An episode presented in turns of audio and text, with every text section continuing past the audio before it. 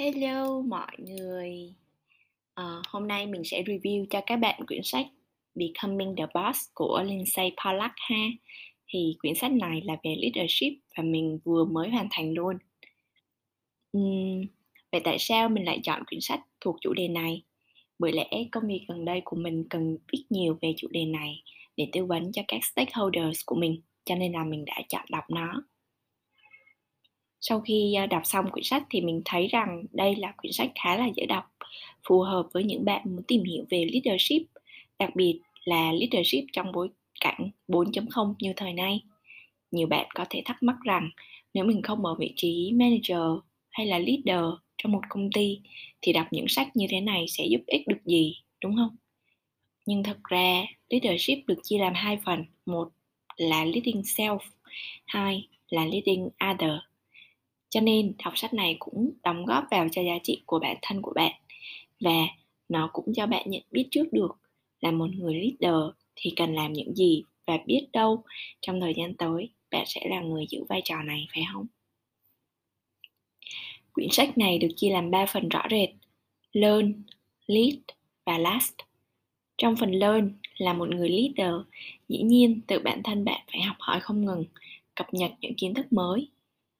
Và có một điểm đáng chú ý, đó là nó đề cập đến việc branding cá nhân ngày nay phải thông qua những online platform, ví dụ như LinkedIn, Facebook, Twitter hay thậm chí là như podcast chẳng hạn.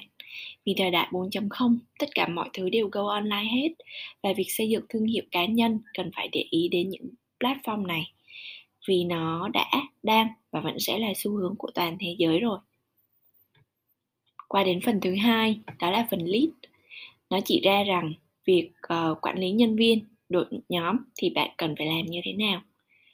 uhm, Và có một phần mình khá là thích thú, vì nó đề cập đến trong thời đại này cần phải master in meeting.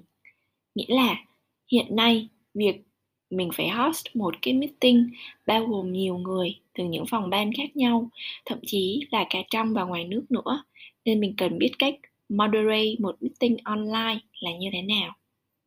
Thì điểm này mình cảm thấy nó rất là cập nhật và đúng với hiện tại luôn đó các bạn.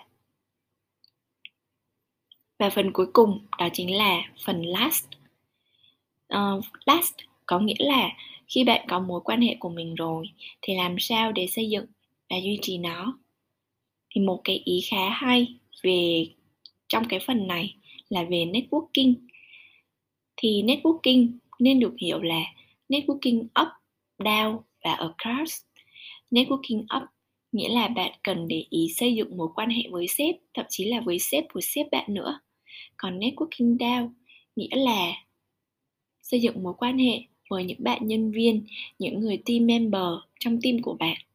Còn networking across nghĩa là các bạn cũng cần phải để ý đến việc network với những người cùng level, uh, hay gọi là những người peer của bạn trong công ty đó. Thì cái việc networking á, nó nên được hiểu là ba trăm sáu mươi độ như vậy, chứ không chỉ tập trung vào việc networking với sếp hay là chỉ với networking với nhân viên không thôi.